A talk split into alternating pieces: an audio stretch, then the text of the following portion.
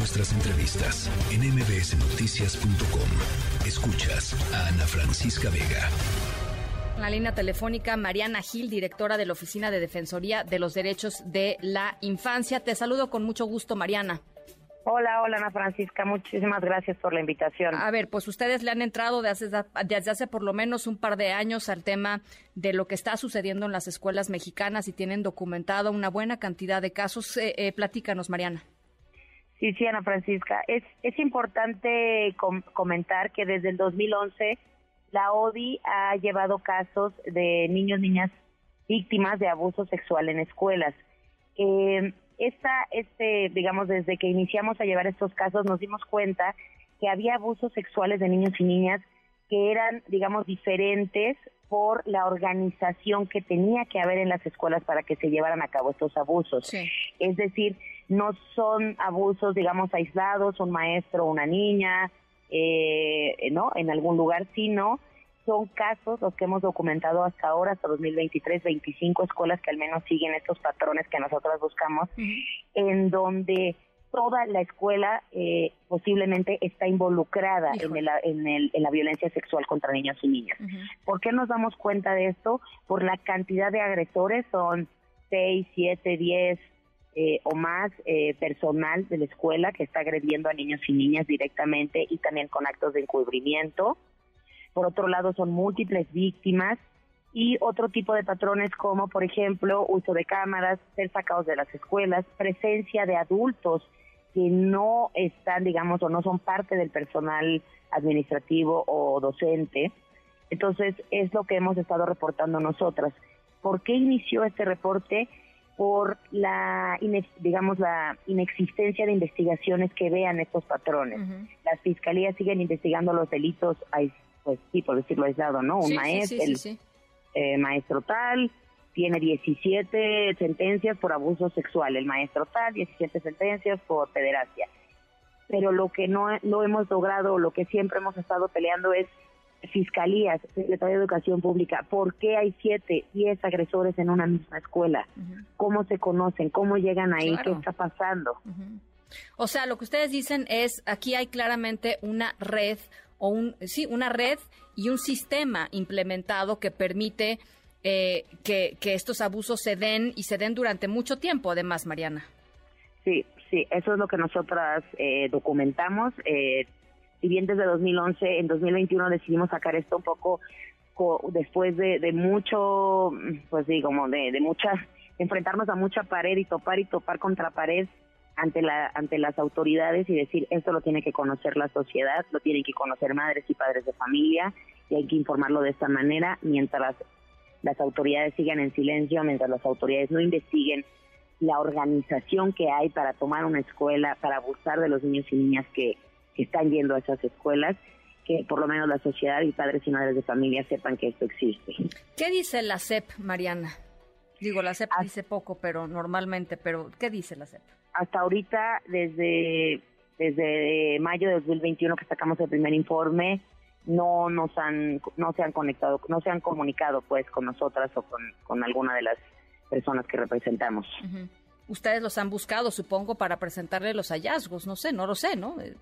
Estamos, pues sí, y también además porque tenemos sentencias, sentencias ya muy robustas en las que jueces y juezas eh, federales han dicho que hay responsabilidad solidaria por parte del Estado y que se tienen que hacer cambios para garantizar que esto no vuelva a pasar.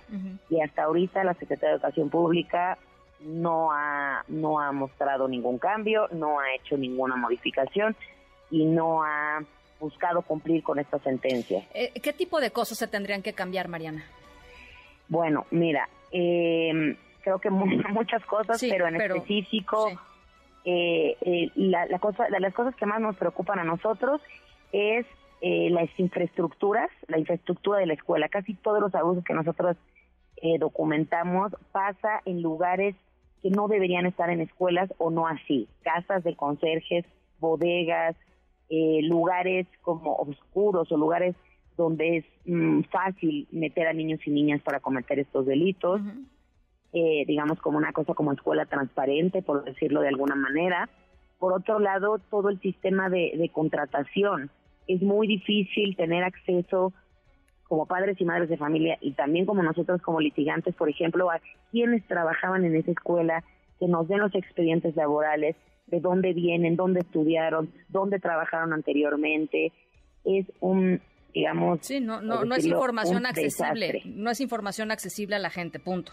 No es una información, no hay los protocolos, estamos haciendo una investigación ahorita de los 32 protocolos que hay, o debería de haber, no hay, no, no es como que tú te metas a la página de educación pública del, del Estado de Hidalgo y esté ahí, mamá, papá, ¿qué hacer si tú, sabes? Sí. No hay protocolos, no hay capacitación, no hay información para niños y niñas, no hay información para padres y madres de familia, no hay una supervisión, digamos, independiente. Al final la SEP se supervisa a sí misma. Y además nos hemos dado cuenta que en muchos casos la supervisión está involucrada también. Sí, sí. Entonces, eh, cambios en, el, en, los protocolos, cambios en, la, en, la manera de contratar y en, el, la información que hay de estas personas que están no nada más como maestros y maestras frente a grupos, te estoy hablando de intendentes, maestros de inglés, maestros de música, servicios sociales, enfermeras, personal administrativo, entonces es un mundo el que puede entrar a las escuelas. Bueno, y es que además te voy a decir una cosa, Mariana, eh, pues eh, eh, así como los animales, este, en, el caso de este perrito que veíamos hace, hace poquito, ¿no? el crimen atroz que se cometió contra él, eh, pues nada más eh, vulnerable que, chiquitos en las escuelas, que niños en las escuelas, la verdad, ¿no? Con, con estos seres de autoridad que son maestras y maestros, este, y, y, sin la, digamos, la protección o la vigilancia de los padres y madres de familia, y sin protocolos, y sin, y sin manera de pues escapar si es que les toca la espantosa suerte de caer en una escuela en donde haya una, una, pues una red de este tipo de, de personas y de crímenes que se cometan eh, así. Entonces, pues me parece fundamental que la SEP y que el Estado respondan de alguna manera frente a esto. Estaba viendo... Eh, eh, de los 11 estados en donde ustedes tienen documentados, que son Ciudad de México, Jalisco, Estado de México, Oaxaca, Morelos, Veracruz, San Luis Potosí, Tabasco, Coahuila y Baja California, la Ciudad de México es la que tiene mayor incidencia con 7 de, los 25 casos en total que han, que han registrado. Eh, uno esperaría que, la autoridad educativa de la Ciudad de México pues eh, le entrara a, a esto con la seriedad que se necesita. Claro, claro, porque además sí creo que que genera esto una responsabilidad en padres y madres de familia que de niños y niñas que no debería, Francisca. Pues no. Estamos hablando del derecho a la educación, estamos hablando de que los niños y niñas están en el lugar, en el segundo lugar más seguro donde deberían de estar, ¿no? Su casa y posteriormente la escuela, donde los padres y madres dejan a sus hijos pensando que están bien. Entonces, ante el silencio, ante la y ante la pues, no no actuación de las autoridades, es un grito a padres y madres de familia de exigir de hablar con sus hijos, de preguntar en las escuelas, de exigir protocolos, quién trabaja, conocer la escuela, dónde puede ir mi hijo, hay bodegas, cómo se entran esos, ¿no? Sí, bueno. Pero me da me da pena, me da vergüenza porque lo, no debería de ser una tarea de padres y madres. Ya.